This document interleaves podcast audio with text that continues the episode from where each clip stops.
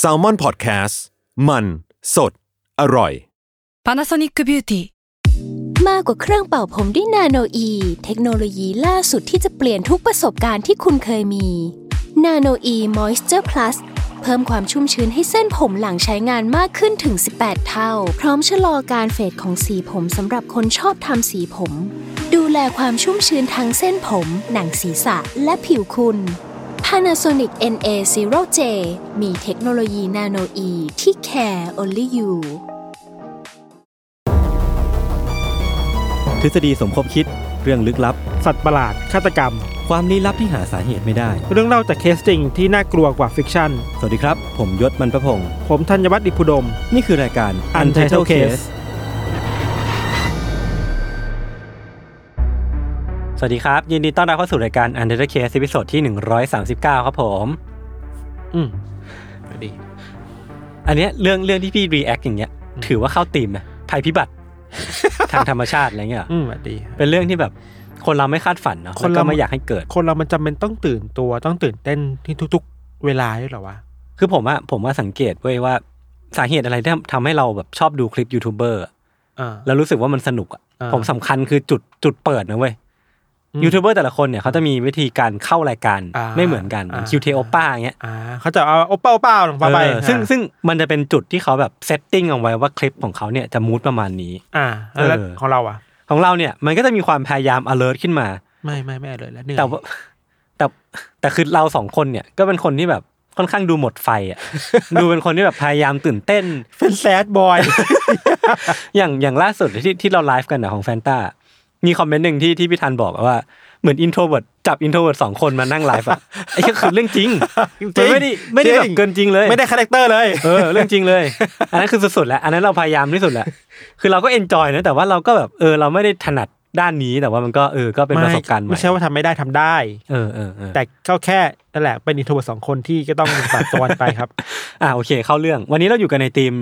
natural disaster หรือว่าภัยพิบัติทางธรรมชาติ อืม ซึ่งเอาจริงแล้วประเทศไทยเองก็ไม่ได้ไม่ได้เจอบ่อยขนาดนั้นนะเทียบกับสเกลระดับโลก อย่าง อืม อเมริกา มันก็จะมีเฮอริเคน อืม ผมนี่ไม่ อืม ไม่แน่ใจเรียกไม่ถูกเนอะ อ่า เออหรือว่าแบบญี่ปุ่นก็จะมีแผ่นดินไหว อ่า เออซึ่งซึ่งภายไทยเราเองก็จะมีที่เราจำได้ชัดๆคือสึนามิ สึนามิ หรือว่ น้ำท่วม ทุกทุกปีอะไรเงี้ยอืม แต่ว่า อืม สเกลความเสียหายมันอาจจะเทียบกับต่างประเทศไม่ได้มากขนาดนั้นหรือเปล่าอะไรอย่างนี้ปะ ไม่แน่ใจไม่แน่ใจ อ่าในแง่ในแง่แบบประวัติศาสตร์เนาะ ในแง่ปริมาณและ เออ ความเข้มข้นอะไรเงี้ยครับ เออ เออว่ะไทยเราเองก็มีภัยพิบัติเยอะเนอะแล้วแล้วหลายครั้งอ่ะเวลาพูดถึงภัยพิบัติมันนำไปสู่อะไรที่เราไม่คาดคิดอ่ะ อืมอืมอืม เออ อ่ะโอเค ครับ ซึ่งวันเนี้ยพี่ธานเป็นคนเริ่มก่อน คุณคิดว่าผมจะเล่ายังไงครับ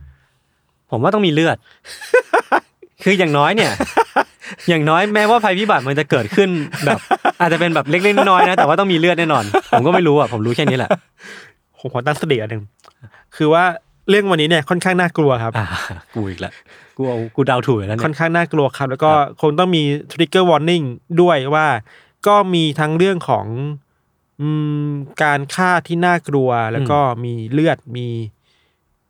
มีปัญหาเรื่องภาวะจิตใจเยอะ อือหือ อาจจะส่งผลต่อ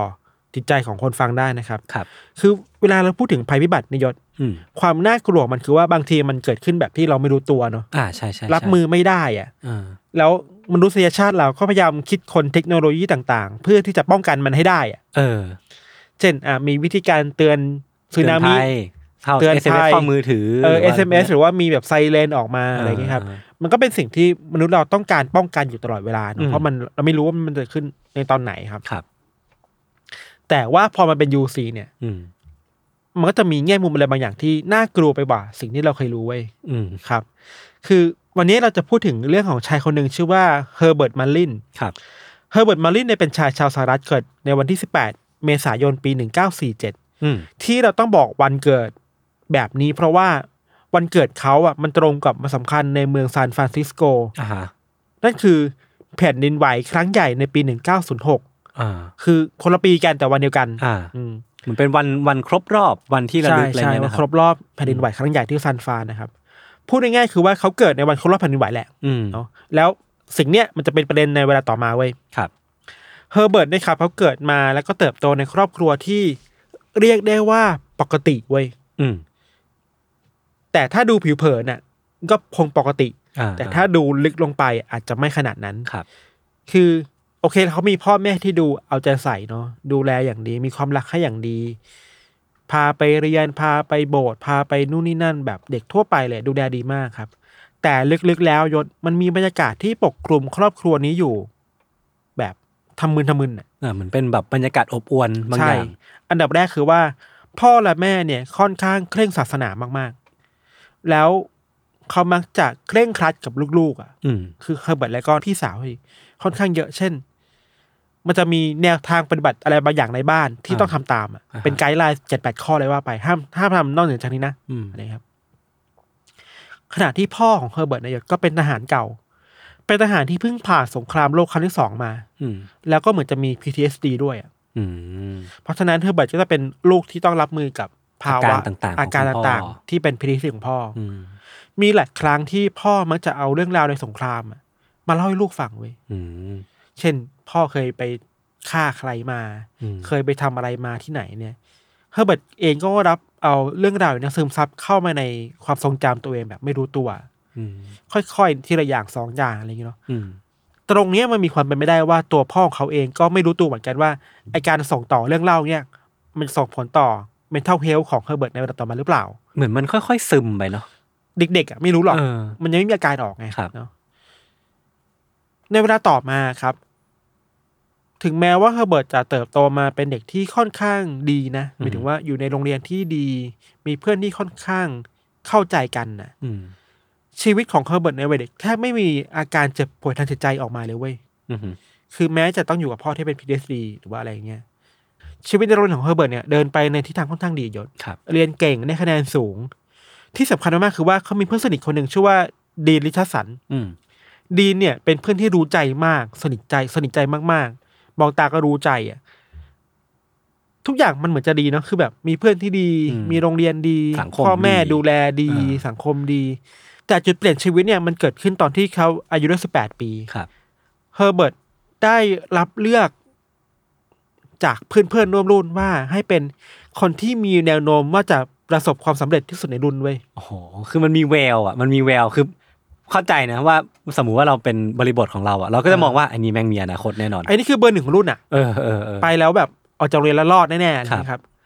แต่ถัดมาเพียงแค่ปีเดียวยศ อือฮึ หลังจากที่ได้รับตำแหน่งนี้ในตอน 18 ปีอะชีวิตของเฮอร์เบิร์ตก็เจอกับเรื่องใหญ่มากคือว่าเพื่อนสนิทอย่างดีนเนี่ย อืม เสียชีวิตเพราะว่าอุบัติเหตุ โอ้โห เรื่องนี้ทำให้เฮอร์เบิร์ตในวัย 19 ปีเนี่ยเจ็บปวดแล้วก็เศร้ามาก ๆ คือ มันคือความสูญเสียครั้งใหญ่ที่สุดที่เท่าที่เขาเคยเจอมา ครับ ครับ เฮอร์เบิร์ตเริ่มเก็บตัวมากขึ้นนะครับ เขาจมอยู่กับการสูญเสียครั้งนี้มาก ๆ จมอยู่มาก ๆ ถึงขั้นที่ว่าทำอนุสรณ์เล็ก ๆ อ่ะ เกี่ยวกับดีนอ่ะ อืม ไว้ในห้องนอนตัวเองเว้ย อืม มีการแปะรูปดีนไว้ระลึกถึงในห้องนอน มีการเก็บโฟโต้บุ๊กต่าง ๆ เกี่ยวกับดีนเอาไว้อะเพื่อระลึกถึงเพื่อนที่หายไปอะไรอย่างเลยค ครับ รับ แต่ละวันแต่ละคืนเฮอร์เบิร์ตจะคิดคิดวกไปวนมาเว้ยว่าทำไมคนดีๆ อย่างดีเนี่ยต้องจากโลกนี้ไปด้วยอะ อืม ทำไม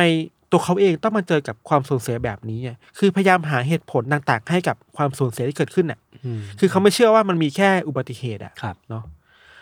เอาจริงๆอะยศเราอาจจะพูดได้ว่าเขาอยู่ในภาวะโศกเศร้าในระดับที่ไม่สามารถรับความจริงตรงหน้าได้อะ อืมกออก ว่ามันมีการสูญเสียไปแล้วเนาะ ครับ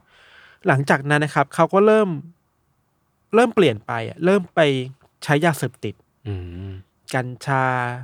LSD อะไรอย่างเงี้ยเนาะพอเขาเสพติดมันมากขึ้นเรื่อยๆยศเขาก็เริ่มหมกมุ่นเกี่ยวกับความคิดอะไรแปลกๆไปคือแบบ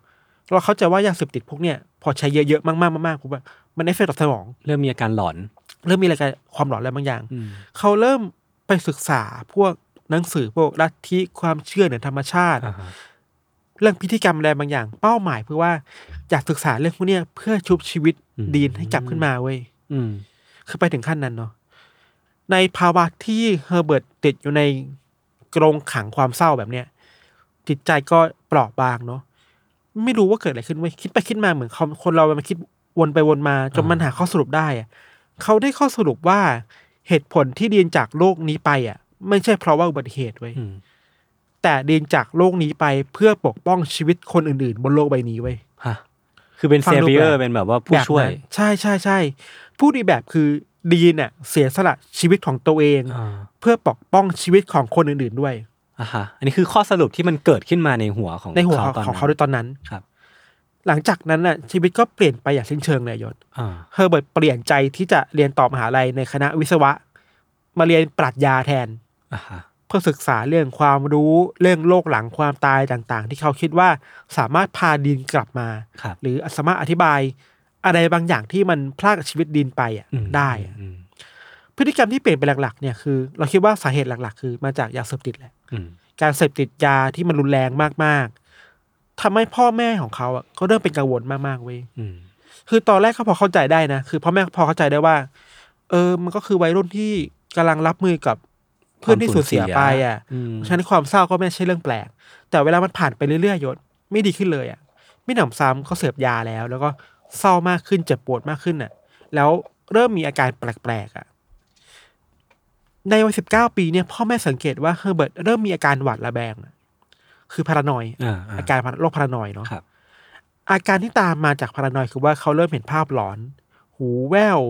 บางทีก็ได้ยินเสียงของใครสักคนในหัวตัวเองเว้ย ทางครอบครัวก็เห็นว่าเอ้ยท่าไม่ดีแล้ว ก็เลยพาไปโรงพยาบาล ก่อนที่แพทย์เนี่ยจะวินิจฉัยว่าเฮอร์เบิร์ตเป็นโรคจิตเภทแบบหวาดระแวง อืมอืม ก็คือพารานอยซาคิสโซเฟเนีย อืม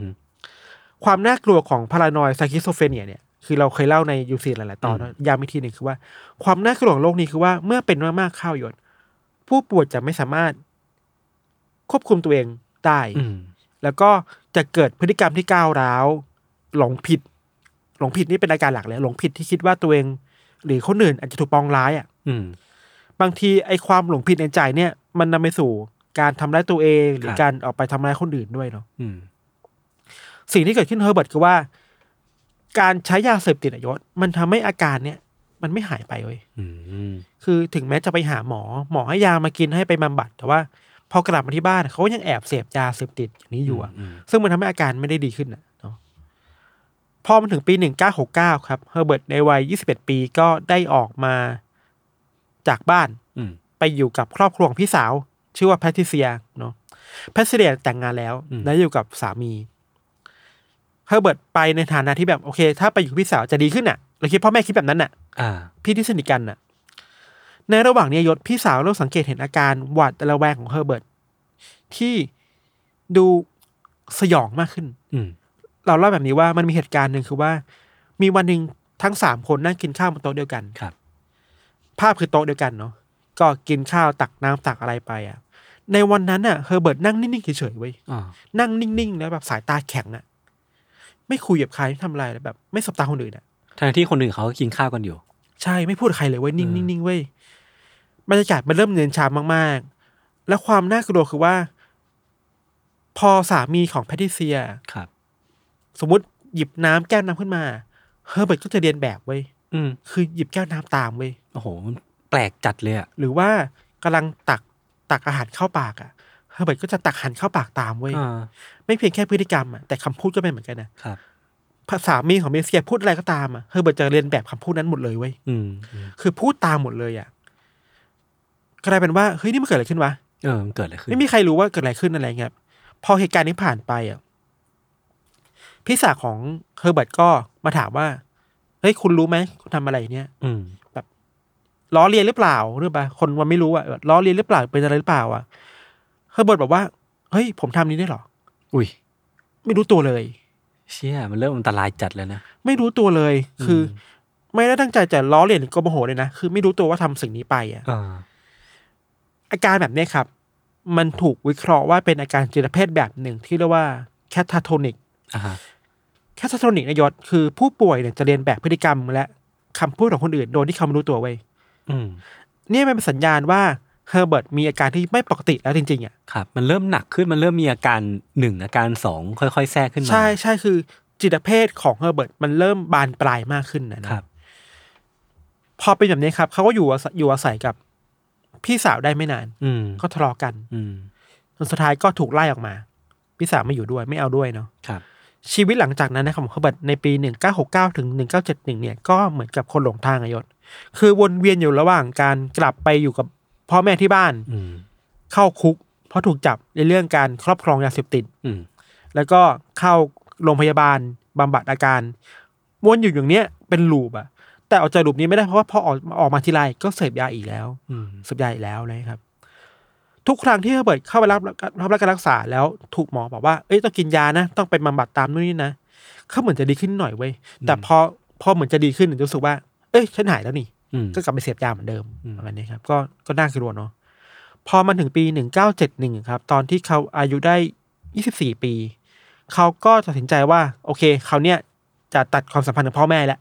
จะอยู่คนเดียวให้ได้ อืม เขาก็เลยออกไปอยู่ที่ซานฟรานซิสโก แล้วอยู่ในเขตที่ เป็นเขตที่แบบเต็มไปด้วยคนเสพยาอาชญากรอะเป็นแบบฝั่งที่แบบน่ากลัวน่ากลัว สภาพแวดล้อมไม่ดี ไม่ดีเท่าไหร่ใช่ ครับ ที่ซานฟรานยศเฮอร์เบิร์ตได้แสดงตัวตน หรือแสดงออกว่าเขาต้องการเป็นที่ถูกยอมรับมากๆเว้ย อืม ไอเนี่ยเข้าใจได้ เพราะว่า เพื่อนก็เสียไป อืม พ่อแม่ก็ไม่อยู่ด้วย อืม พี่สาวก็ปฏิเสธ ตอนนี้คือไม่มีใครอ่ะ อาการหนึงที่เขาแสดงออกที่ซานฟรานคือว่า เขาจะเดินไปหาคนบนท้องถนนน่ะ ที่เดินผ่านแล้วแบบว่าเฮ้ยคุณเป็นผู้หญิงนะคุณแต่งงานกับผมไหม เฮ้ย ถ้าเจอผู้ชายคุณมาอยู่กับผมไหม อย่างนั้น คื เล อย เหร ต้ อ องการการการถูกรับรู้ตัวตนหรือการ อ่ามี มีอยู่ของตัวเขาอยู่อ่ะ โหยหา โหยหาใครสักคนหนึ่งอ่ะ ครับ แต่แน่นอนมันไม่มีใครเอาด้วยแหละทุกคนก็ อืม ไปฏิเสียงว่า อืม กลัวคนแปลกหน้าเนาะ อืม แต่มันสะท้อนอย่างที่เราบอกว่ามันสะท้อนว่าเขาต้องการการเติมเต็มอ่ะ ครับ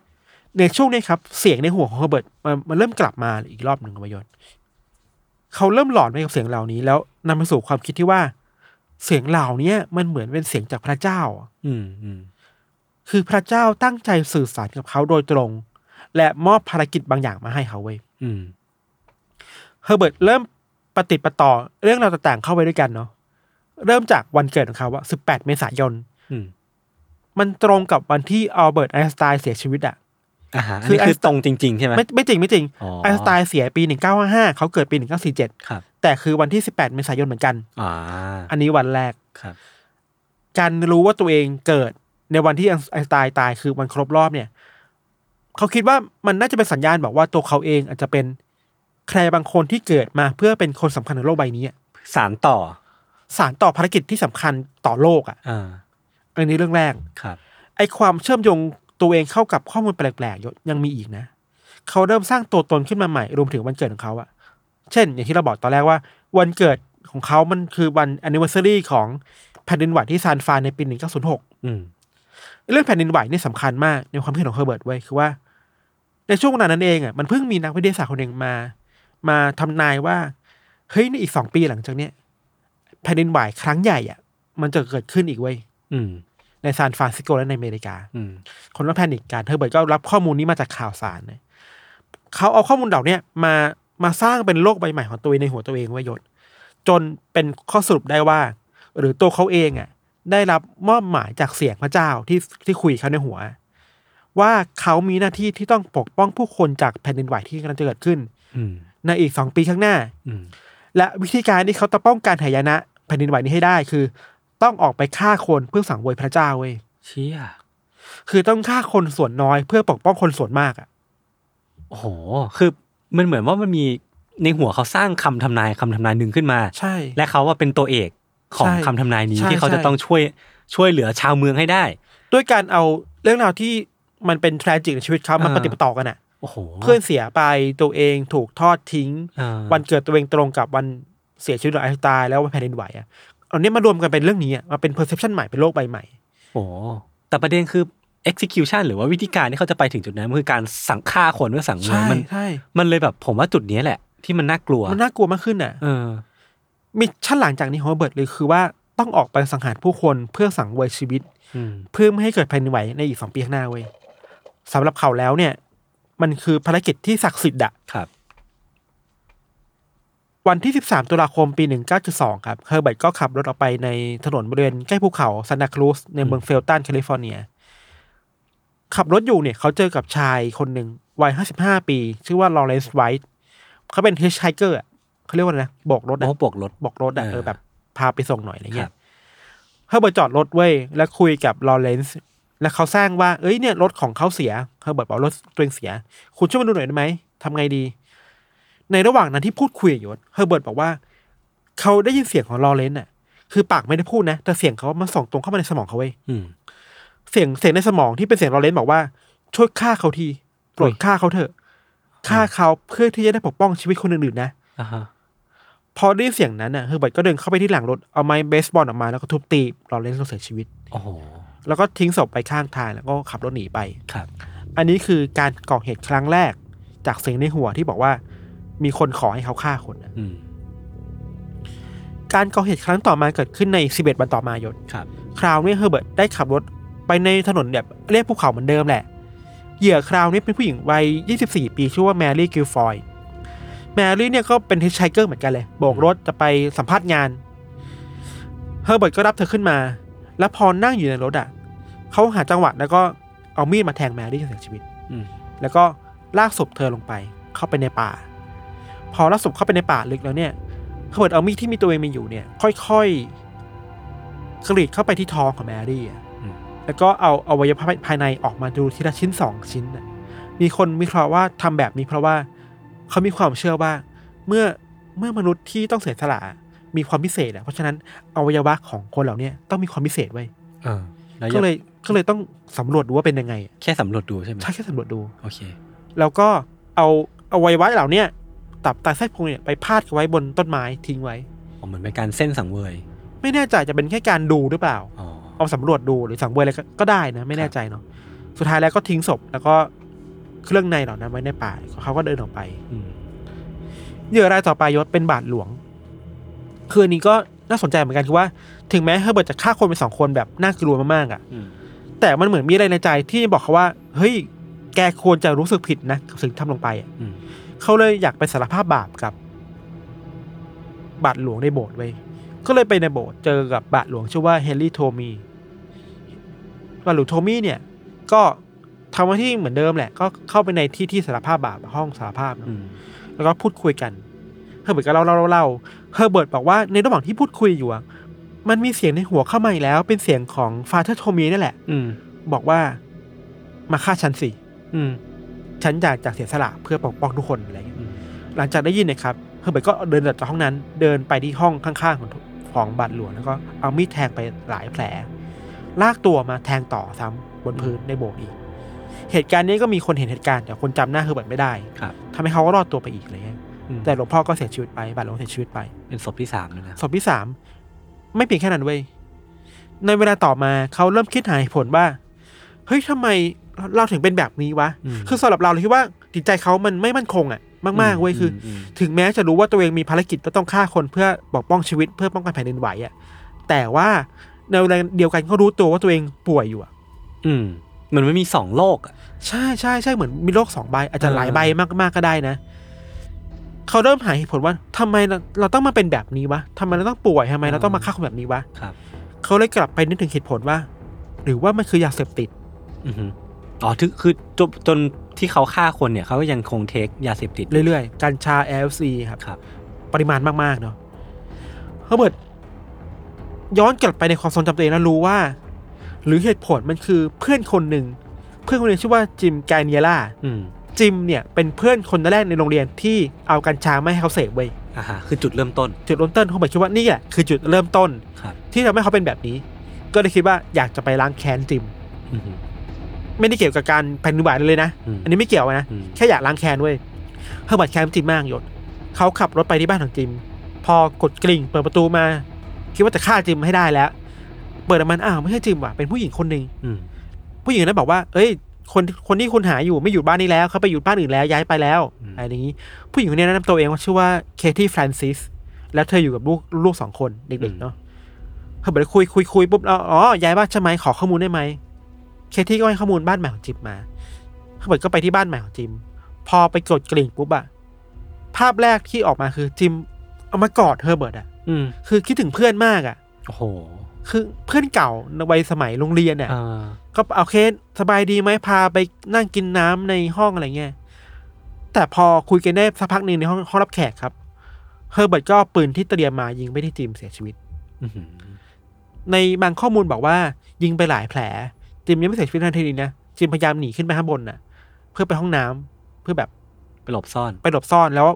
ภรรยาเขาอาบน้ำอยู่ อ่า พยายามแบบปิดกั้นไม่ให้เปิดเข้าไปอ่ะ สุดท้ายแล้วเฮอร์เบิร์ตก็ตามมายิงจิมต่อ แล้วก็ตามมายิงภรรยาที่อาบน้ำอยู่เสียชีวิตด้วย โอ้โห ก็เป็นอีกสองศพในบ้านหลังนั้น แต่ว่าพอฆ่าเสร็จแล้วอ่ะเขาคิดได้ว่า เฮ้ย ถ้ามีข่าวนี้ออกมา มันต้องมีคนไปถามเคที่แน่ๆเลย เพราะเคที่รู้ว่าเฮอร์เบิร์ตมาขอที่อยู่ของจิม อย่าบอกนะ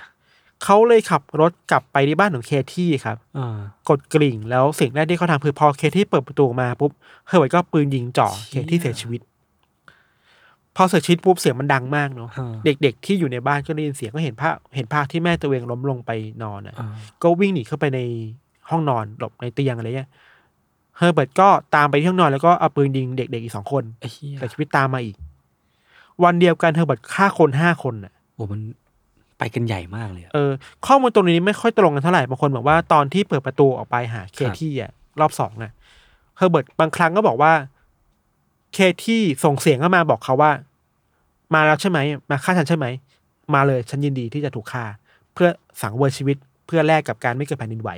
โอ้โหก็คือเสียงในหัวมันกลับมาอีกรอบ ใช่แต่บางครั้งในในบางเวลาต่อมาเขาก็บอกว่าเอ้ยไม่ใช่ บางเวลาก็บอกว่าใช่อะไรเงี้ย อืม คือบางทีความทรงจำเขาก็แบบแปลกๆอะเนาะ ครับ เหตุการณ์ที่ฆ่าคนในห้าคนในวันเดียวยศ มันก็นำไปสู่ความแพนิคครั้งใหญ่ในซานฟรานซิสโกไว้ย อืม รวมถึงในย่านนั้นน่ะที่น่าเศร้า น่ากังวลมาก ๆ คือว่าตำรวจไม่มีข้อมูลเลย อืม เหตุผลหนึ่งคือว่า ย้อนกลับไปในคดีที่ฆ่าบาทหลวงในโบสถ์อะมันเกิดขึ้นตรงกับวันสำคัญทางศาสนา อืม แล้วตำรวจคิดว่า หรือจะเป็นฝีมือของคนที่แบบเป็นลัทธิบูชาซาตาน เอ่อพวกแอนติคริสอะไร แบ พ บ วกเนี้ย นั้นเออ ก็พุ่งไปทางนั้นไป หรือในขณะเดียวกันนายศ ในเวลาเดียวกันเลยอะกับที่เกิดเหตุฆ่าครั้งเนี้ยมันก็มีฆาตกรต่อเนื่องคนหนึ่งที่กำลังฆ่าคนในซานฟรานอยู่เว้ย อ่า คือเอ็ดมันด์แคมเปอร์ โอ้โห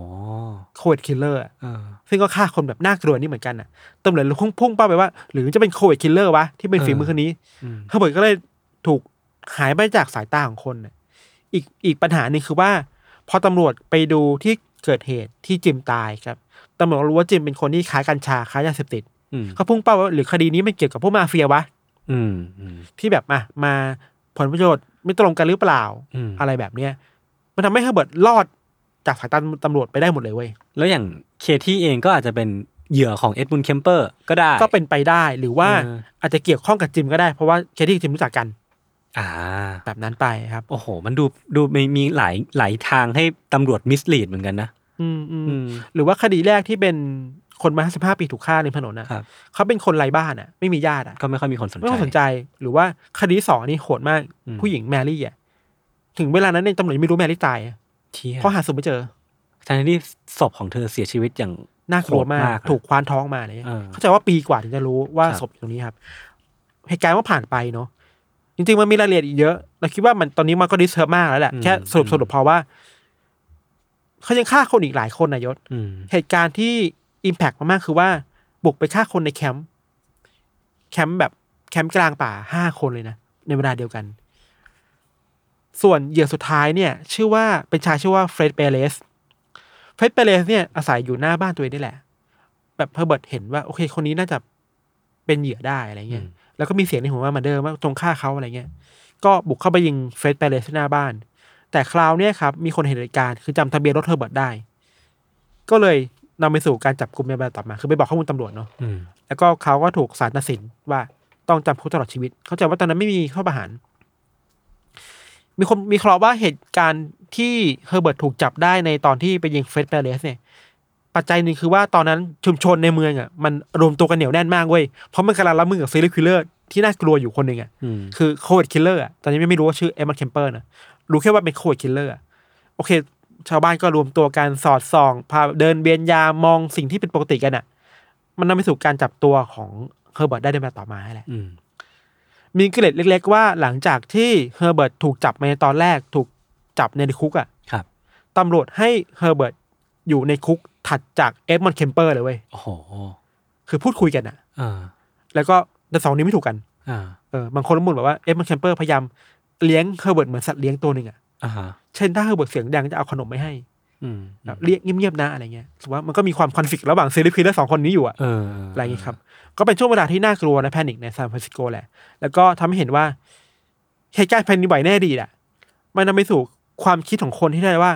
เอ้ยฉันต้องปกป้องแผ่นดินไหวว่ะ ม ปกป้องผู้คนจากแผ่นดินไหวบ้างฆ่าคนอะไรเงี้ยแผ่นดินไหวไม่ใช่ปัจจัยหรอก แต่ว่ามันมันกลายเป็นสตอรี่หนึ่งของคนในการเป็นซีรีส์คิลเลอร์ได้อะ อืมอืมอืม ประมาณนี้ยศ โอ้โห คือคือมันก็เป็น natural disaster แบบหนึ่งนะคือผมรู้สึกว่า อืม คือสุดท้ายมนุษย์ก็เป็นธรรมชาติอย่างหนึ่ง ใช่ ซึ่งซึ่งผลกระทบจากแผ่นดินไหวอะ่ะเราก็ไม่คิดเหมือนกันนะว่ามันจะมีเหตุการณ์อะไรอย่างนี้เกิดขึ้นได้ คือมันมันไม่เกี่ยวข้องกันโดยตรงเลยเพียงว่ามันเป็นแค่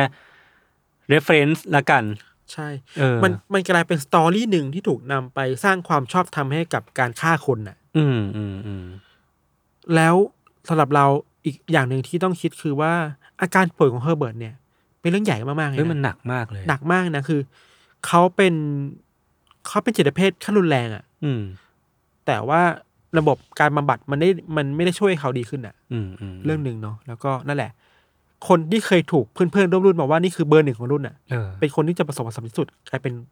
ซีรีส์คิลเลอร์ไปได้อะ แล้วโหดมากแล้วแบบมีวิธีการฆ่ามันฆ่าคนไปเยอะมากนะทั้งหมดกี่ศพแบบแบบหลายเป็นสิบปะ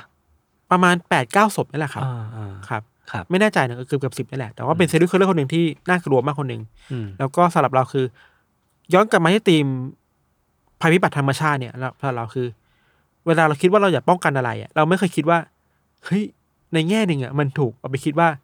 เราควรจะฆ่าคนเพื่อป้องกันคนอื่นว่ะ อืมอืม ด้วยอะไรเงี้ย หรือว่าบางทีการเสียสละมันจำเป็นสำหรับซีรีส์คิดคนนั้นเหรอเราไม่รู้สิ อืม มันก็เป็นปัญหาที่คุยคุยต่อไปได้อะมันคุยกันนี้ได้ยาวอะ เออ กับมันมีคนก็วิเคราะห์ว่าตอนที่เขาถูกพิจารณาคดีไปแล้วอ่ะศาลควรจะตัดสินคดีแค่ไหน อืม ตัดสินแค่ในคดี โทษในแค่คดีที่เขาบอกว่ามีเสียงในหัวหรือเปล่า อืม และคดีที่ไม่มีเสียงในหัวแปลว่าอะไร อืมม หรือว่าคดีมีเสียงในหัวไม่ควรนะว่าเป็นคดีในเชิงคนรับโทษเพราะป่วย อ่า แต่ช่วงที่มีสติจริงๆอ่ะควรลงโทษหรือเปล่าอะไรเงี้ยมัน เออ มันมันดีแบบนั้นซับซ้อนอ่ะ ผมว่ามันมันมีหลายหลายโลกอย่างที่บอกไป คือมันมีโลกที่แบบอ่ะเขาเป็นคนปกติเฮอร์เบิร์ตเป็นคนปกติ แล้วก็อยากที่จะแก้แค้นเพื่อนที่เอากัญชามาให้คนแรก อืม อันนี้ผมว่ามันมันมันคือความต้องการส่วนตัวแบบ อืม ไม่ใช่ไม่ใช่ไม่ใช่เฮอร์เบิร์ตอีกโลกหนึ่งที่ อืม ดำเนินใช้ชีวิตด้วยเสียงในหัว อืม เออซึ่งซึ่งอันเนี้ยมันก็จะเป็นคนละกรณีกัน อืม แต่แต่พอมันกลับไปที่บ้านของคุณเคที่อ่ะ อืม เขาก็กลับมาดำเนินชีวิตด้วย ใช่ เสียงในหัวอีกรอบหนึ่งอะ ใช่ มันเหมือนมันมีการสลับไปสลับมาระหว่างสองบทบาทแล้วมันแบบ ใช่ใช่ใช่ มันทำให้ให้เราเห็นเลยว่าคอนดิชันหรือว่าสภาพจิตใจของเขามันไม่ไม่มั่นคงเลยอะ อืมเราคิดว่าตัวตนเขาแตกสลายอะ เออ แตกสลายคือไม่มีศูนย์กลางอะยศ อืมอืม ตอนนี้เป็นแบบนี้ ตอนนี้คิดอีกแบบหนึง่ง อืม ตอนนี้คิดว่าเป็นอีกแบบหนึง่งอะมีหลายบทบาทอะเราเราไม่แน่ใจเราไม่สามารถฟันธงว่าถึงขั้นที่แบบมีมีปัญหาเรื่องบุคลิกหลากหลายหรือเปล่านะ อืม แต่ว่าแน่นอนจิตใจเขาไม่มั่นคงอะมัน จริง คิดวอกไปวนมาเราคิดว่า อันนี้คือความน่ากลัวของผู้ป่วยจิตเภทที่ควรได้รับการรักษา ครับ จริงๆเราควรจะพูดถึงโรคนี้ให้มากขึ้นด้วยซ้ำไปเนาะ อืมอืม ว่าอาการมันคือยังไงที่มาคืออะไรแล้ว ควรจะได้รับการรักษา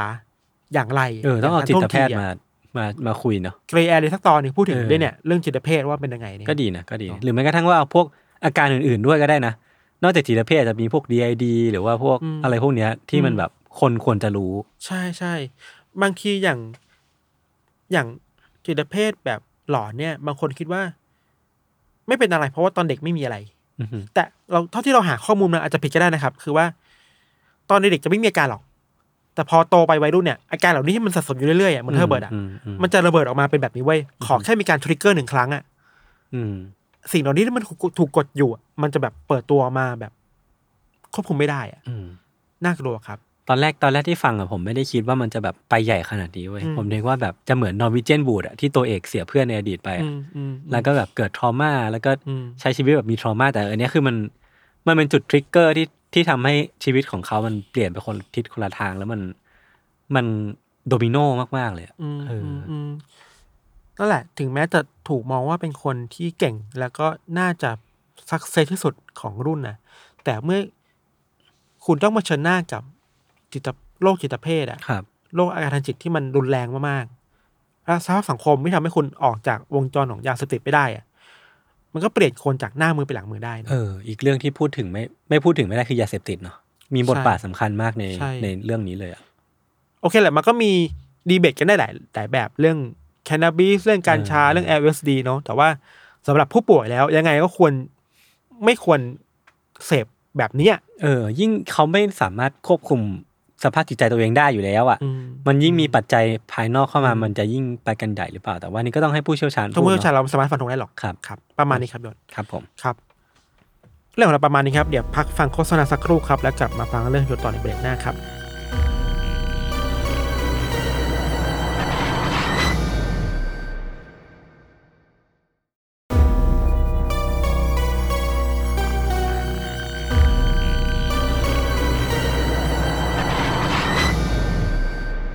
โอเคครับ ก็กลับมาอยู่ในเบรกที่ 2 ของรายการ u n d e r Case เอพิโซดที่ 139 นะครับ มีเลือดไหม ไม่มี ไม่มีเลือดเลย โอเคสบายใจ แต่มีคนตายเยอะมาก เออเศร้า ก็มันภัยพิบัติทางธรรมชาติมันก็ต้อง โอ มี เค คนเอ โอเค อ ครับ โอเค งั้นผมขอบอกอีกรอบแล้วกันว่าอันอีพีที่ผมจะเล่าในวันนี้ มันไม่ใช่เรื่องที่ยาวมาก อืม คือหลังๆ ผมจะเน้นเรื่องแบบพล็อตพล็อตสนุกสนุกๆแต่ว่าไม่ยาวมากแล้ว คุ กั ณ น พี่เกียรติทำเหรอ เฮ้ยไม่เพราะว่า คุณจะออก เออ เปิด ก็ ประตูแล้วคุณออกไปจากรายการนี้เลยก็ได้นะ ได้เหรอ ได้ไหม ได้ปะ แต่คุณต้องเทคคริปโตคริปโตนี่ไม่ค่อยดี โอ้ไม่ค่อยดีช่วงนี้ขยันทำงาน ใครมีงานอะไรก็โยน ตอนแรกผมก็แบบเออยิงยิงๆแหละ อีโก้เยอะแบบเออกูรวยแล้ว ตอนนี้ไม่ไม่ค่อยแล้ว อ่ะเข้าเรื่องในคนใด โอเคครับอ่ะนั่นก็นั่นแหละ เป็นเรื่องที่ผมแบบรู้สึกว่ามันมีพล็อตที่น่าสนใจแต่ว่าไม่ได้ยาวมากแล้วกันนะค ครับ รับ เรื่องราวในตอนเนี้ยย้อนกลับไปในปี 1902 ที่เมืองท่าแห่งหนึ่งในฝรั่งเศส มันเป็นเมืองที่ชื่อว่าเซนต์ปีแอร์นะครับมันเป็นส่วนหนึ่งของเกาะมาร์ตินิกที่เป็นอาณานิคมของอ่ะฝรั่งเศสเนี่ยแหละ ครับ ประวัติของเมืองนี้คร่าวๆเนี่ยคือเล่าเล่าคร่าวๆแล้วกันเนาะมันถูกก่อตั้งในปี 1635 ซึ่งมันก็เป็นเมืองแรกของฝรั่งเศสบนเกาะมาร์ตินิกนี่แหละ แล้วก็มันเป็นเมืองที่ผู้คนเนี่ยเขาก็อาศัยอยู่กันอย่างทั่วไปพี่แบบทำมาหากินค้าขาย พอมันเป็นเมืองท่าก็มีชาวประมงบ้างอะไรเงี้ยก็เหมือนเป็นเมืองท่าทั่วไปที่เรานึกนึกภาพออกเลยนะครับ ซึ่งเมืองเนี้ยมันก็จะมีการพบเจอกับภัยพิบัติทางธรรมชาติบ้าง มารบกวนบ้างเนาะอย่างเช่น มีเฮอริเคนรอบหนึ่งในปีแบบช่วงหลายปีก่อนหน้าเนี้ย ก็ฆ่าคนไปเกือบหมื่นคน 9,000 คนได้ ซึ่งก็เป็นภัยพิบัติที่ค่อนข้างหนักหนา แต่สุดท้ายแล้วเนี่ยเมืองเนี้ยเซนต์เปียร์เนี่ยก็กลับมาได้ แล้วก็แบบค่อยๆ เพิ่มจำนวนประชากรแล้วก็ค่อยๆรีคอเวอร์จากไอ้ภัยพิบัติทางธรรมชาติครั้งนั้นนะครับ อืม ภาพจำของเมืองเนี้ยคือไม่ว่าคุณจะมองไปทางไหนเนี่ยคุณก็จะเห็นกับวิวของภูเขาไฟ คล้ายๆ กับที่ญี่ปุ่นจะมีภูเขาไฟฟูจิ แต่ว่าไอ้เมืองเนี้ยมันจะมีภูเขาไฟที่ตั้งแบบใหญ่โตเลยแล้วก็เหมือนเป็นไอคอนิกมากๆของเมืองเนี้ยคือเป็นภูเขาไฟที่ชื่อว่าเมาส์เพลี่ อืม คืออันเนี้ยมันอยู่ติดกันเลย มันเป็นภูเขาไฟที่ชาวบ้านเนี่ย เชื่อว่าไม่ได้มีพิษมีภัยเว้ย คือแบบเป็นภูเขาไฟที่จริงๆ มันก็ยังไม่ได้ดับนะ แต่ว่ามันดูจะไม่ค่อยมีวันปะทุอ่ะ มันดูเป็นภูเขาไฟที่เป็นเฟรนลี่อ่ะแบบไม่ค่อยเหมือนเป็นหมาก็ไม่กัดอะไรเงี้ยเออ มาหงอยมาหงอย ใช่ใช่ใช่คือแบบน่ารักน่ารักแบบทุกคนก็สามารถแบกข้าวแบกของไปแคมปิ้งบนภูเขาไฟได้ตามปกติ แล้วก็เหมือนเป็นส่วนหนึ่งของวิถีชีวิตของผู้คนในเมืองเซนต์เปียร์เลย ครับ ทีเนี้ยครับ ในปี 1902 เนี่ย ประชากรในเมืองเซนต์เปียร์เนี่ย มีทั้งสิ้นประมาณ 28,000 คน ครับ ผมอยากให้ทุกคนจำตัวเลขนี้ไว้แล้วกัน สองพันแปด ใช่ครับ ผมจะขอเล่าย้อนไปถึงชีวิตของคนคนหนึ่ง เป็นผู้ชายชื่อว่าลูเจอร์ซิลเบริส ครับ คุณลุดเจอร์เนี่ยเขาเกิดในวันที่ 1 มิถุนายน ปี 1874 เขาเนี่ยเป็นชาวเกาะมาร์ตินิกแต่กำเนิดเลย อืม พอเขาโตขึ้นเนี่ยเขาก็ได้ทำอาชีพเป็นคนใช้แรงงานในเมืองเซนต์เปียร์นี่แหละ ที่ผมเล่าถึงไปตอนต้นเนาะซึ่งฟังดูเนี่ยชีวิตเขาก็เหมือนจะเป็นคนปกติแบบทำมาหากิน แล้วก็แบบทำแบบหาเช้ากินข้าวประมาณนึงกลับบ้านไปก็กินข้าวลุงขึ้นมาก็ทำงานอีกรอบหนึ่ง ครับ แต่ว่าจริงๆ แล้วเนี่ยเบื้องแบบเบื้องลึกเบื้องหลังจริงของชีวิตของคุณลูเจอร์เนี่ยเขาใช้ชีวิตแบบสุดมันมากๆเว้ย อืม คือชีวิตที่ผ่านมาของเขาเนี่ยค่อนข้างเฉาโฉแล้วก็ตำรวจเนี่ยรู้จักเขาดีเลย เพราะเขาเนี่ยมักจะมีเรื่องแบบเมาแล้วก็ไปชกต่อยกับคนนู้นคนนี้ไปทั่ว เออเรียกว่าเข้าออกคุกเป็นว่าเล่นแล้วก็แบบโด่งดังในในสายตำรวจอะแล้วก็คนในคนในเมืองก็จะรู้จักตัวลูเจอร์ดีว่าแบบอ่ะไอ้นี่มาอีกแล้ว อ่า เออแม่งแบบนักเลงว่ะ ขาประจำ เออขาประจำขาประจำก็ใช้ชีวิตเช่นเนี้ยมาเรื่อยๆ จนมาถึงวันที่ 7 พฤษภาคมปี 1902ลูเจอร์เนี่ยเขาก็ได้ไปมีเรื่องชกต่อยกับชายคนหนึ่ง ครับ ซึ่งคราวเนี้ยมันเกิดขึ้นกลางถนนเลยเว้ยทำแบบให้ทำให้แบบมีคนเห็นเยอะมาก ซึ่งมันก็นำไปสู่การที่เขาเนี่ยถูกตำรวจมารวบตัวไป อืม แล้วก็จับเข้าคุกไป เป็นรอบที่เท่าไหร่ก็ไม่รู้ในชีวิตนะครับ แต่ว่าคราวเนี้ยตำรวจเองเนี่ยเขาอาจจะต้องการที่จะให้บทเรียนกับคุณลูเจอร์เนี่ยมากเป็นพิเศษ อืม ก็เลยจับเขาเนี่ยไปขังเอาไว้ในคุกเดี่ยวที่มันถูกตั้งแยกออกมาจากคุกโดยรวมอะเป็นคุกเดี่ยวคือเรียกได้ว่าเป็นเป็นคุกที่ถูกตั้งแยกออกมา แล้วก็มีสภาพที่ไม่ค่อยน่าพิรมย์เท่าไหร่ ครับ นี่ผมจะอธิบายภาพคุกแล้วกันนะครับ คือมันเป็นคุกที่สร้างสร้างจากหินน่ะ คือเอาหินมาต่อต่อๆกัน อ่า แล้วก็สภาพไม่ค่อยหรูหรามากนัก อ่ามั มันมีส่วนหนึ่งของคุกเนี่ยถูกฝังลงไปในดิน เหมือนมันเป็นแบบ กึ่งกึ่งแบบว่าอยู่บนดินบ้างอีกครึ่งหนึ่งอยู่ใต้ดินบ้างอะไรเงี้ย มีแบบขุดดินลงไปท ใช่ ำชั้นล่างนั้นหน่ ใช่ อย ใช่ใช่แล้วก็คุกเนี้ยมันก็เป็นคุกเล็กๆเนาะแล้วก็ไม่มีแม้แต่หน้าต่าง ครับ คือไม่สามารถมองออกไปข้างนอกได้ วิธีเดียวที่จะมองออกไปข้างนอกเลยหรือว่ามีแสงเล็ดลอดเข้ามาเนี่ยคือ มันเป็นช่องว่างเล็กๆอะระหว่างประตูกับผนังข้างบนอะกับเพดานอะมันเป็นรูเล็ก ๆ มากๆที่แบบต้องเอาตาไปเพ่งถึงจะเห็นอะไรเงี้ยครับเออ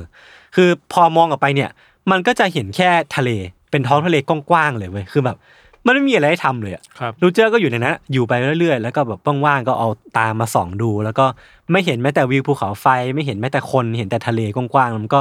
ค่อนข้างน่าเบื่อ รูเจอร์เนี่ยก็ต้องจำใจอยู่ในคุกเนี่ยถูกขังเอาไว้อย่างนั้น แล้วก็เขาก็ข่มตานอน แล้วก็รู้ว่าเนี่ยมันไม่น่ามีจะจะมีอะไรทำก็เลยนอนไปเลยเออพอวันรุ่งขึ้นมาถึงเนี่ยเขาก็ลืมตาตื่นขึ้นมา อืม แต่ว่าทีเนี้ยพอเขาตื่นขึ้นมาพี่ทันเขารู้สึกว่าบรรยากาศรอบๆ หรือว่าสิ่งที่มันอยู่ข้างนอกเขาเนี่ยมันผิดปกติว่ะ อ่า สิ่งแรกที่เขาสัมผัสได้คือมันมันร้อนมากอ่ะ อ่า คือมันร้อนแบบร้อนผิดปกติอะคืออมันคือร้อนระอุอะคือร้อนแบบผิวไหม้อะไรเงี้ย แล้วก็ไม่รู้ว่ามันเกิดอะไร ไม่ ขึ้นหรใช่อก แค่อากาศร้อน ใช่ ทั่วไปใช่ไหม มันร้อนแบบร้อนจัดเลยอ่ะ อืมอืม เออเขารู้สึกว่ามันร้อนอย่างมาก แล้วก็รู้ตัวทันทีว่าสิ่งที่เขาเผชิญอยู่ตอนเนี้ยมันไม่ใช่ความร้อนปกติที่เขาเคยเจอมา ครับ เขาสัมผัสได้ว่าความผิดปกติข้างนอกนั้นนะมันจะต้องมีอะไรบางอย่างเกิดขึ้น พอเขาลองเอาตาเนี่ยไปดูตรงช่องว่างที่ผมบอกอะ่ะเขาก็พบว่าข้างนอกเนี่ย สภาพข้างนอกเนี่ยมันคือมันแปลกมากเว้ย อืม คือท้องฟ้ามันกลายเป็นสีดำอะแล้วก็แบบพอดำไปสักพักเนี่ยมันก็จะมีแสงวูบวาบแบบวูบวาบเปิดขึ้นมาวูบวาบบ้าง แล้วก็กลับไปดำอีก แล้วก็กลับมาวูบวาบอีก ทีเนี้ยมันก็เริ่มมีขมเหลาวควัน พุ่งทะลุรูเล็ก ๆ เนี่ยที่เขามองดูอยู่เนี่ย มันพุ่งเข้ามาเว้ยเป็นขมเหลาวควันดำๆแบบพุ่งลอยเข้ามา ควันเนี้ยมันมีทั้งแบบอ่ะมีเท่าฐานบ้างแหละ มีแบบสะเก็ดหินบ้างแหละ มีอะไรไม่รู้ลอดเข้ามาเต็มไปหมดเลยเว้ย อืม แล้วมันก็เริ่มทำให้ลูเจอร์เนี่ยมองอะไรไม่เห็นเลย ประกอบกับอุณหภูมินี่มันแบบตอนนี้มันพุ่งสูงขึ้นมากเรื่อยๆเรื่อยๆเรื่อยๆอย่างเงี้ยจนทำให้เขาเนี่ยรู้เริ่มรู้สึกว่าทนไม่ไหวขึ้นมา เขาก็เลยถอดเสื้อผ้าที่ตัวเองใส่อยู่ แล้วก็ฉี่รถลงไปบนนั้น อ่า เพื่อที่จะเอาไอ้ผ้าเปียกๆเนี่ยไปกดเอาไว้ตรงช่องว่างนั้น อ่าๆๆๆ เออ เพื่อให้ขมเหลาวควันเหล่าเนี้ยหรือว่าความร้อนเนี่ยมันไม่สามารถทะลุเข้ามาได้ ครับ เออเขาก็ทำอย่างนั้นไปเรื่อยๆเรื่อยๆเรื่อยๆจนฝุ่นควันเนี่ยมันลดลง แต่ว่ามันก็ยังที่มันตกค้างอยู่ในในคุกแห่งเนี้ยมันก็ยังมากพอจนทำให้เขาแบบทนไม่ไหว แล้วก็สลบไป คือมันเหมือนเป็นความทรมานที่เกิดขึ้นจากผิวหนังที่มันเริ่มไหม้อะแล้วก็แบบควันทำให้เขาหายใจไม่ออกจนแบบสุดท้ายก็ปวดแสบปวดร้อนแล้วก็เป็นลมสลบไป แต่เนี่ยมันก็ไม่ใช่วาระสุดท้ายของชีวิตของคุณลูเจอร์เว้ย อืม คือเขาอะลืมตาตื่นขึ้นมาอย่างปาฏิหาริย์ คือเขาจำอะไรไม่ได้เลยเว้ยว่าช่วงที่เขาสลบไปมันเกิดอะไรขึ้นบ้าง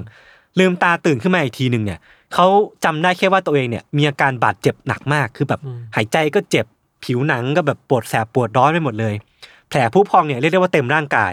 แล้วก็เจ็บปวดจนแทบจะขยับร่างกายไม่ได้เลย แต่ว่าจริงๆแล้วคือเขาก็นึกออกมานะว่า ถึงแม้กูจะขยับได้ กูก็ออกไปจากที่นี่ไม่ได้อยู่ดีอะ อยู่ในคุกกัน เออ มันก็ออกไปไม่ได้อยู่ดี ซึ่งเขาก็ยังไม่รู้เว้ยว่าตื่นขึ้นมารอบเนี้ยเขาก็ยังไม่รู้ว่าเวลามันผ่านไปเท่าไหร่ แล้วก็ยังไม่รู้ว่าข้างนอกอ่ะ จริง ๆ แล้วมันเกิดอะไรขึ้นกันแน่ เออ แล้วก็ไม่รู้ว่าตัวเองเนี่ย รอดออกมาจากอะไรกันแน่ แล้วก็จะออกไปยังไงก็ยังยังคงไม่แน่ใจเหมือนกัน ครับ ท่ามกลางความสิ้นหวังอะพี่ทัน คุณรุดเจอร์เนี่ยเขาก็ต้องแบบ เหมือนไม่รู้จะทำยังไงแล้วอะก็พยพยายามจะร้องตะโกน ขอความช่วยเหลือ คือเรียกได้ว่าร้องไห้เลยอะฟูมฟายแล้วก็แบบตะโกนออกมาขอความช่วยเหลือจากคนที่เขาคาดคิดว่าน่าจะมีคนเดินผ่านไปผ่านมาบ้างแหละ ครับ เออมันเหมือนเป็นการแบบดิ้นรนครั้งสุดท้ายเพื่อที่จะมีชีวิตรอดอะ อืม จนในที่สุดเนี่ยเมื่อเวลาผ่านไปประมาณ 4 วัน อันนี้เขาเองก็ไม่ได้นับเนาะแต่ว่ามันก็มีบันทึกเอาไว้ ก็มีคนเดินมาแล้วก็พบว่ามีคนถูกขังไว้อยู่ในนี้ อืม ก็คือคุณลูเจอร์เนี่ยแหละ แล้วก็สามารถช่วยเหลือคุณลูเจอร์ออกมาได้ในที่สุด อยากอยากรู้โมเมนต์ที่เขาออกมาแหละ เออ ว่าจะตกใจไหมกับสิ่งที่เกิดขึ้นอะไรอ่ะ ตกใจ อ่า คือเป็นตอนที่เขาได้ออกมาจากคุกเนี่ยพี่ทัน ถึงได้รู้ว่ามันเกิดอะไรขึ้นกับบ้านเมืองที่เขาอาศัยอยู่หรือว่า สภาพแวดล้อมที่เขาอยู่ข้างที่มันอยู่ข้างนอกอ่ะ อ่า ที่เขาถูกปิดกั้นมา ข้างนอกเขาไม่รู้ว่ามันเกิดอะไรขึ้นเลยเว้ย อ่า แต่ว่าตอนเนี้ยเขารู้แล้ว อืม เหตุการณ์ที่คุณลูเจอร์เนี่ยรอดชีวิตมาได้พี่ทัน มันคือเหตุการณ์ภูเขาไฟเปรี่ระเบิด อ่าฮะ เออ ซึ่งมันถือว่ามันเป็น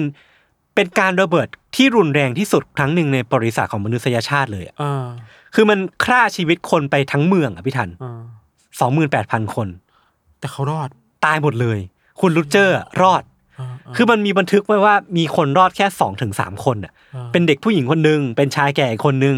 แล้วก็คุณลูเจอร์เนี่ยแหละ เพราะเขาอยู่ในจุดที่มันไม่มาเหรอหรือว่าไง ใช่ คือมันเหมือนเขาอ่ะอยู่หันหลังให้กับภูเขาไฟเว้ย อ่า แล้วเขาถูกปกปกป้องด้วยหินน่ะ อ่า หินนี่มันเป็นถูกสร้างมาจากเอเอเนี่ยคุกนี่มันถูกสร้างจากหินเนาะ อ่อ่อ่า แล้วก็อะไรต่างๆนานาผมว่าลมมันช่วยพัดพาไปด้วยอยู่ริมทะเลด้วยอะไรเงี้ย สุดท้ายเนี่ยเขาก็รอดมาได้เว้ยเออแล้วมันก็ค่อนข้างค่อนข้างเป็นมิราเคิลเป็นปาฏิหาริย์ที่คนเนี่ยจดจำมากๆว่าไอเนี่ยรอดมาจากการติดคุกว่ะ อืม รอดจากโศกนาฏกรรมครั้งนี้มาได้ แต่ว่าจริงๆแล้วเนี่ยผมขอเล่าไปถึงตัวเหตุการณ์ภูเขาไฟระเบิดแล้วกัน เพื่อให้คนเข้าใจมากขึ้นว่าไอ้เหตุการณ์เนี้ยมันรุนแรงจริงนะ ครับ คือย้อนกลับไปในช่วงต้นปี 1902เนี่ยพี่ทัน ก่อนที่เหตุการณ์เนี่ยมันจะเกิดขึ้นจริงๆอ่ะหรือว่าการระเบิดมันจะเกิดขึ้นจริงๆเนี่ย จริงๆมันมีสัญญาณหลายอย่างที่มันบ่งบอกถึงความอันตรายเนี่ยมาแบบมาถี่ๆติดต่อกันมากๆอ่ะ อืม เหมือนมันเป็นทรายที่ธรรมชาติพยายามจะบอกเราแล้วอ่ะ อืม คือตั้งแต่ช่วงเดือนเมษาก่อนหน้านี้ครับ มันมีการรายงานหลายต่อหลายครั้งว่าภูเขาไฟเอยภูเขาไฟลูกเนี้ย อืม มันเริ่มมีการปล่อยควันดำๆ หรือว่ามันเริ่มมีการปะทุแล้วก็มีเศษหิน มันกระจายออกมาบ่อยครั้งแล้วนะ อืม เออ คือมันมีการรายงานแบบนี้บ่อยขึ้น ชาวบ้านบางคนเนี่ยก็เริ่มที่จะได้กลิ่นซัลเฟอร์ ซึ่งก็เหมือนเป็นกลิ่นที่เป็นแก๊สภูเขาไฟอ่ะ ซึ่งมันก็ไม่ใช่สัญญาณดีเท่าไหร่เนาะ คนก็เริ่มได้กลิ่นเนี้ยบ่อยครั้งบ่อยครั้ง แต่ว่าทางการหรือว่าผู้มีอำนาจในเมืองเนี่ยก็ยังคงบอกว่า อ่ะ ไม่มีอะไร อืม เป็นเรื่องปกติ ภูเขาไฟมันก็มีสิ่งนี้เกิดขึ้นได้นะ ตอนลุกอัพตอนลุกอัพ เออไม่ ใช่ใช่ไม่ต้องกังวลสบายๆ ใช้ชีวิตต่อไป ทีนี้เหตุการณ์มันก็ดำเนินมาถึงช่วงต้นเดือนพฤษภาคมไอเหตุการณ์เนี้ยที่มันระเบิดจริงๆเนี่ยมันคือ 8 พฤษภา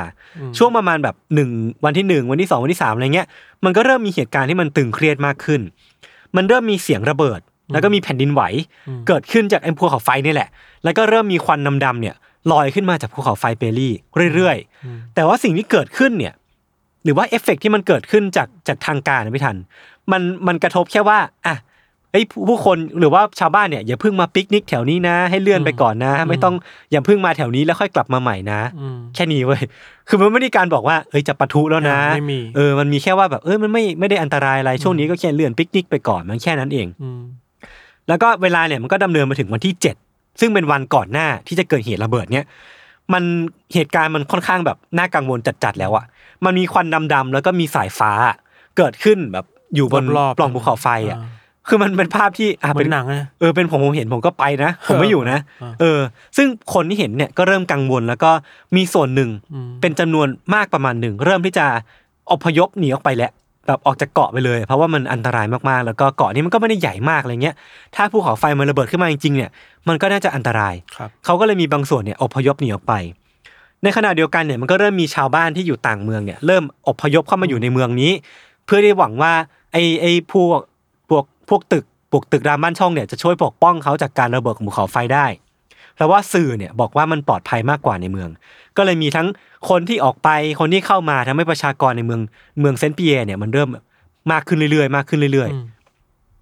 ซึ่งพอเหล่าผู้มีอำนาจอะพิทันในเมืองเนี่ยเขาเริ่มเห็นว่าคนแม่งอพยพออกไปเยอะว่ะในวันวันเดียวอะ อืม สิ่งที่มันเกิดขึ้นเขาเริ่มกังวล เริ่มกังวลว่าคนแม่งออกไปแล้วจะไม่กลับเข้ามาใหม่อะ ยังไม่สนใจชีวิตคนเลยนะ เออ แล้วแล้วสิ่งที่เกิดขึ้นคือ เขาเริ่มไม่อนุมัติให้คนออกไปจากเมืองอะ อืม เพราะว่าคนเหล่าเนี้ยกลัวว่าออกไปแล้วแบบจะไม่กลับเข้ามาเขาก็เลยแบบเอ้ย อืม คุณห้ามออกนะ อืม แล้วก็บอกว่าเอ้ยภูเขาไฟระเบิด คุณไม่ต้องกลัว มันไม่มีอะไร มันไม่ระเบิดหรอก อืม แล้วก็เหมือนไม่ไม่อนุมัติให้เขาออกไปจากเมืองแล้วก็ต้องไล่เขากลับไปอยู่ในเมืองต่อ อืม แต่ว่ามันก็เหมือนจะเป็นโชคช่วยประมาณหนึ่งของของผู้มีอำนาจเนาะเพราะว่าตอนบ่ายวันนั้นหรือว่าพอช่วงเวลาพลบค่ำมันถึงอะสถานการณ์ของภูเขาไฟมันเริ่มแบบอ่ะมันดีขึ้น ควันต่างๆ มันเริ่มลดลง มันไม่ค่อยมีแผ่นดินไหวมันไม่มีอะไรแล้ว อืม ผู้คนก็คิดว่าอ๋อเออจริงๆมันไม่มีอะไรจริงๆว่ะ อืม แล้วก็แบบเริ่มใช้ชีวิตอย่างอย่างกลับมาปกติมากขึ้น แต่ก็อย่างที่เรารู้กันอย่างที่ผมได้เล่าไป ว่าเพียงแค่วันต่อมา มันก็เป็นวันที่โศกนาฏกรรมเนี่ยมันเกิดขึ้น วันที่ 8 พฤษภาคมเนี่ยคือของจริงแล้ว มันเริ่มต้นจากการที่มันมีเมฆทรงเห็ดอะสีดำอะปกคลุมไปทั่วเมืองเลยเว้ยพี่ทัน ปกคลุมแบบใหญ่มากๆอะเป็นเมฆที่เมฆหนา เมฆสีดำหนาที่เรานึกภาพออกในในหนังหนังแบบพวกโศกนาฏกรรมเราเนี่ยหนังแบบภัยพิบัติอะ มันแบบแผ่แผ่ขยายไปทั่วเมืองเลยเว้ยแล้วก็ตามมาด้วยการระเบิดที่ส่งผลให้แก๊สอันตรายต่างๆ ที่อยู่ในภูเขาไฟซัลเฟอร์ หรือว่าอะไรต่างๆนานาเนี่ยมีฝุ่นควันแล้วก็พวกเนี้ยมันก็กระจายไปทั่วเมืองอย่างรวดเร็วเว้ยแล้วก็ความร้อนเนี่ยของเมืองเนี่ยมันเชื่อว่ามันสูงถึง 1,000 องศาไอ้รังสีความร้อนเนี่ยมันก็แผ่กระจายไปทั่วเมืองทำให้ทุกอย่างที่มันลุกไหม้ได้เนี่ยมันก็เกิดไฟไหม้ขึ้นมา แล้วก็เกิดเป็นภัยพิบัติทั่วทั้งเมือง จนนำไปสู่การเสียชีวิตของคนแบบ 28,000 คน อืม เออ อันนี้ก็คือเรื่องราวที่เกิดขึ้นในการระเบิดในวันนั้นนั่นแหละครับ เขามีภาพเก็บไว้เปล่าว่ามือเป็นไงบ้างอะไรเงี้ย เหมือนไม่มีนะ เพราะว่าช่วงนั้นมันน่าจะยังไม่มีการบันทึกภาพ อ่า อะ มัน เออ มีแค่บันทึกแบบคำบอกเล่า ใช่ใช่ ตนสาม คือ เนาะ เป็นเพียงแค่คำบอกเล่าของผู้ที่รอดชีวิต ซึ่งก็น้อยมากเว้ย อืมอืม มันมีคนหนึ่งที่เหมือนแบบแล่นเรืออยู่แถวนั้นน่ะ อืม เขาบรรยายเป็นฉากๆเลยนะว่า สิ่งที่เขาเห็นคือเนี่ยแหละ อย่างที่ผมได้เล่าไปเลยคือมันมีเมฆควันสีดำๆแล้วก็รู้ตัวอีกทีคือเมืองทั้งเมืองเนี่ยแม่งเต็มไปด้วยไฟแล้วอะ อืม เออแล้วก็แบบคิดว่าไม่น่ามีใครรอดแน่ อืมครับ ๆมีคนหนึงเป็นเด็กผู้หญิงที่เขาก็รอดจากการที่แบบไปหลบภัยในเรือที่ตัวเองเนี่ยมักจะไปเล่นบ่อยๆ ครับ แล้วก็ไปหลบในเนี้ยจนรอดออกมา เป็นชายแก่คนหนึ่งที่เหมือนอยู่ในบ้านแล้วก็สัมผัสได้ว่าข้างนอกแม่งไม่ปกติก็เลยโดดลงทะเลไป อืม แล้วก็ไปโผล่ที่อีกเมืองเมืองหนึ่ง อันนี้ก็เป็นเหมือนเป็นเรื่องราวของผู้ผู้รอดชีวิต อืม ซึ่งหนึ่งในนั้นน่ะก็คือคุณรูเจอร์เนี่ยแหละที่รอดชีวิตจากการที่ถูกคุกที่ตัวเองถูกขังเอาไว้อะ อืม ปกป้องเอาไว้ อืม แล้วก็รอดออกมาเล่าเรื่องเนี้ยให้ทุกคนฟัง โชคดีนะ จะว่าเรียกว่าโชคดีก็ก็โชคดีมากๆ โชคดีใน นะ โชคร้ายแล้วกั เออเออเออเออ ครับ คือหลังจากนั้นน่ะคุณรูเจอร์เนี่ยเขาก็กลายเป็นคนดังเว้ยเพราะว่าเรื่องราวที่เขารอดออกมาได้เนี่ยมันเปลี่ยนเป็นปาฏิหาริย์น่ะมันจะคล้ายๆกับเรื่องที่ผมเคยเล่าไปอ่ะมีมิราเคิลแบบที่ที่ผู้คนที่จะไปโบสถ์อะรอดชีวิตมาได้ อย่างปาฏิหาริย์อะไรเงี้ย ด้วยความบังเอิญอะไรบางอย่าง เอออันนี้ก็จะคล้าย ๆ กันเว้ยเขาก็เลยแบบเป็นคนที่โด่งดังแล้วก็ถูกจ้างโดยคณะละครสัตว์ที่ชื่อว่าบาร์นามันไบลี่ ครับ แล้วก็ได้ออกทัวร์กับคณะนี้แหละ แล้วก็ได้ไปเล่าเรื่องราวของตัวเองให้กับคนคนนู้นคนนี้ฟังไปเรื่อยอะไรเงี้ย แล้วก็กลายเป็นคนที่โด่งดังเรื่องราวของเขาก็กลายเป็นกลายเป็นที่จดจำภายในเวลาไม่นานเนี่ยลูเจอร์ก็ได้กลายเป็นคนที่ได้รับขนานนามหรือว่ามีฉายาเป็นของตัวเองว่า the man who lived through doomsday หรือว่าชายผู้มีชีวิตรอดจากวันสิ้นโลก อ่า เออซึ่งมันก็ไม่ได้เกินจริงเนาะคือเขารอดออกมาได้หรือว่าเป็นอีกฉายาหนึ่งคือชื่อว่า the most marvelous man in the world หรือว่าเป็นชายแบบผู้วิเศษ มหัศจรรย์ที่สุดในโลกอะไร เขา เงี้ย ผ่านสิ่งที่น่ากลัวมาได้ เออเออเออใช่ ก่อนที่เขาเนี่ยจะเสียชีวิตลงด้วยสาเหตุทางธรรมชาติ ในปี 1929 ด้วยอายุ 55 ปี ครับ ครับแล้วก็เป็นกลายเป็นที่จดจำมาถึงปัจจุบัน อืม ซึ่งถึงตอนเนี้ยถ้าสมมติว่าใครมีโอกาสได้ไปได้ไปที่เกาะมาร์ตินิกหรือว่าไปที่เมืองเซนต์ปีเยร์เนี่ยก็น่าจะยังสามารถไปเยี่ยมชมคุกที่คุกที่คุณลูเจอร์เนี่ยถูกขังเอาไว้แล้วก็รอดมาได้ คือเหมือนมันกลายเป็นเป็นทัวริสต์แอทแทรคชั่นอ่ะเป็นเป็นสถานที่ท่องเที่ยวท่องเที่ยวหนึ่งอ่ะเหมือนเป็นบันทึกประวัติศาสตร์ว่าไอ้คุกเนี้ยเคยทำให้คนเนี่ยรอดชีวิตมาได้นะอะไรอย่างเงี้ยครับก็กลายเป็นเป็นเป็นสถานที่นักท่องเที่ยวเนี่ยมักจะไปเหมือนกัน แต่ว่าเรื่องที่มันน่าเศร้าอะพิธันคือว่าตั้งแต่ตอนนั้นน่ะตั้งแต่ปี 1902 จนถึงตอนเนี้ยครับ อืม ร้อยกว่าปีมาแล้วเนี่ย ประชากรของของเมืองเซนต์ปีเยร์เนี่ยก็ไม่เคยกลับมาเท่าเดิมอีกเลยเว้ยเพราะว่าเหมือนคนก็ยังคงกังวลอะว่ามาเปลี่เนี่ยแม่งจะยังแบบอาจจะมีปะทุอีกรอบหรือเปล่า เพราะว่ามันก็ยังเป็นภูเขาไฟที่ไม่ได้ตายอ่ะ ครับ เออ มันก็มีโอกาสที่จะกลับมาประทุอีกรอบทำให้เหมือน ไม่ว่าจะพยายามแค่ไหนอ่ะ ประชากรในเมืองนั้นอ่ะ ก็ไม่เคยกลับมาเกินหมื่นอีกเลย ตอนนี้มันยังคงทรงๆอยู่ประมาณแบบแปดเก้าพันอะไรอย่างเงี้ยพี่ทัน เออ ก็เป็นเรื่องที่เป็นผลกระทบของภัยพิบัติทางธรรมชาติที่ก็ค่อนข้างน่ากลัวเหมือนกัน อืม เออ เราเปิดดูรูปอ่ะ คุกก็แบบไซส์เล็กๆนะ ใช่ใช่ใช่ใช่เล็กมากเว้ย เล็กมาก เออ ทำด้วยหินจริงๆอย่างที่ยศบอกอ่ะ อืม แล้วมันก็มีส่วนหนึ่งที่ถูกฝังเข้าไปใต้ดินเนาะ เออ อ่าเมืองนี้เนี่ยก็ดูเป็นแบบเมืองน่ารักเหมือนกันนะ เออเหมือนเมืองที่ไม่ได้ใหญ่มาก แต่เข้าใจแหละว่าด้วยด้วยประวัติศาสตร์ที่ผ่านมา อืม ทำให้คนเนี่ยสุขกังวลว่าเอ๊ะจะเป็น ใช่ ยังไง ใช่ ต่อ ใช่ ใช่ไหม ใช่ เราคิดถึงแบบ ฉากที่ความเลวร้ายที่สุดคือ ที่ผู้ปกครองบอกว่า เอ้ยอย่าออกไปเลย อืม กลัวว่าคนจะกลับมา ไม่กลับมาแล้ว เอ อะอไรเงี้ย อันนี้แม่งแย่มากนะ คือแบบสนใจแต่อำนาจอะไม่สนใจแต่ แบบเอ้ยถ้าถ้าไม่มีคนแล้วจะปกครองไงแต่ลืมไปว่าแกก็จะไม่ได้ปกครองเว้ย ใช่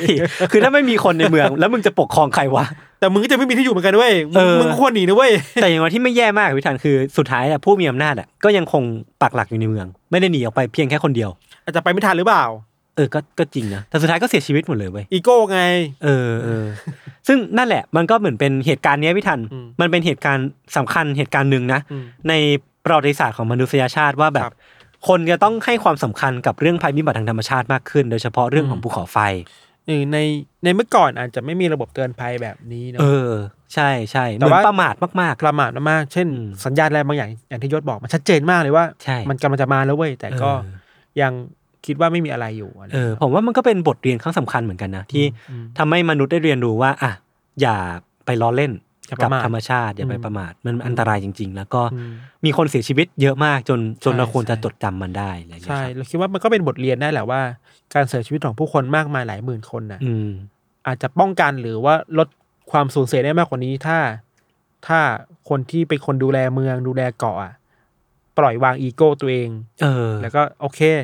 ช่วยอำนวยความสะดวกในการหนีไป อืมอืม ชื่อเสียงเมืองไม่เป็นไรหรอกเอาชีวิตคนไว้ก่อน เออใช่ใช่เหมือนมาตรการต่างๆโน้ตฮาวต่าง ๆ เนี่ย อืม มันยังไม่ได้มีการรับรู้ในช่วงนั้น อืม ครับ ครับ ซึ่งไอเนี่ยมันก็ทำให้เห็นถึงความสำคัญของไอ้ระบบเตือนภัยอ่ะอย่างที่พี่ธันพูดเลย ครับ คืออย่างอย่างยุคปัจจุบันเนี้ยผมไม่แน่ใจนะว่ามีประเทศไหนบ้าง อย่างแต่อเมริกาเกาหลีญี่ปุ่น อืม เวลามีพวกภัยพิบัติต่างๆนานามันจะมี SMS เด้งเนาะ ใช่ทั้งประเทศเลย แต่ประเทศไทย ยังไม่มีนะ ไม่มีเออซึ่งเนี่ยมันก็เป็นเรื่องสำคัญเนาะมันก็เห็นได้ชัดจากประวัติศาสตร์ที่เราเรียนรู้กันมาแหละว่าการเตือนภัยมันสำคัญแค่ไหน เราจะได้รับมืออย่างทันท่วงที ไทยอาจจะมีแต่เรายังไม่เห็นเป็นรูปธรรมขนาดนั้นเนาะ เออเออเออ อยากให้มีมากขึ้นแหละครับ ครับ ครับ โอเค งั้นวันนี้ก็ประมาณนี้ครับ ก็ได้ได้รับรู้ทั้งภัยพิบัติทางธรรมชาติของจริง ๆ อย่างภูเขาไฟระเบิด อืม แล้วก็ภัยพิบัติทางธรรมชาติในแง่ของแบบซิมโบลิกบางอย่างของ ม ซีเรียลคิลเลอร์คนหนึ่งก็ ครับ ก็ดีนะผมว่ามันก็สะท้อนหลายแง่มุมดี ครับ เออแต่ว่าพูดคำว่าก็ดีก็ไม่ได้นะเพ ราะว่า ไม่ดีหร ก็ อก ไม่มีใครอยากให้เกิด ครับ แล้วก็จริง ๆ คือ สิ่งหนึ่งที่ไม่พูดถึงไม่ได้ในในเรื่องของภัยพิบัติทางธรรมชาติเดี๋ยวพิธานมันคือเรื่องของ climate change ใช่ปะ อืม เออ มัน มัน มันเกิดถี่ขึ้นหรือเปล่าวะหลังๆ เนี่ย ด้วยเรื่องของโลกที่มันแบบ เราว่าถี่ขึ้น เออ แต่ที่น่ากลัวคือคนสนใจน้อยลงหรือเปล่า เออ คนสนใจ ดิ เป็นพักๆอ่ะ เออเออเออ ในระยะยาวจะแก้ไขปัญหายังไงก็ต้องอย่าลืมมันนะเนาะ อืม ครับ แล้วก็ให้ความสำคัญกับเรื่องของการรักษาโลกของเรา ครับ ไว้นะครับโอเควันนี้ก็ประมาณนี้ครับ ติดตามรายการของเราทั้งสองคนได้ทุกช่องทางของ s ซ m มอนพอดแคสต์เช่นเคย วันนี้พวกผมสองคนลาไปก่อน สวัสดีครับ สวัสดีครับ ส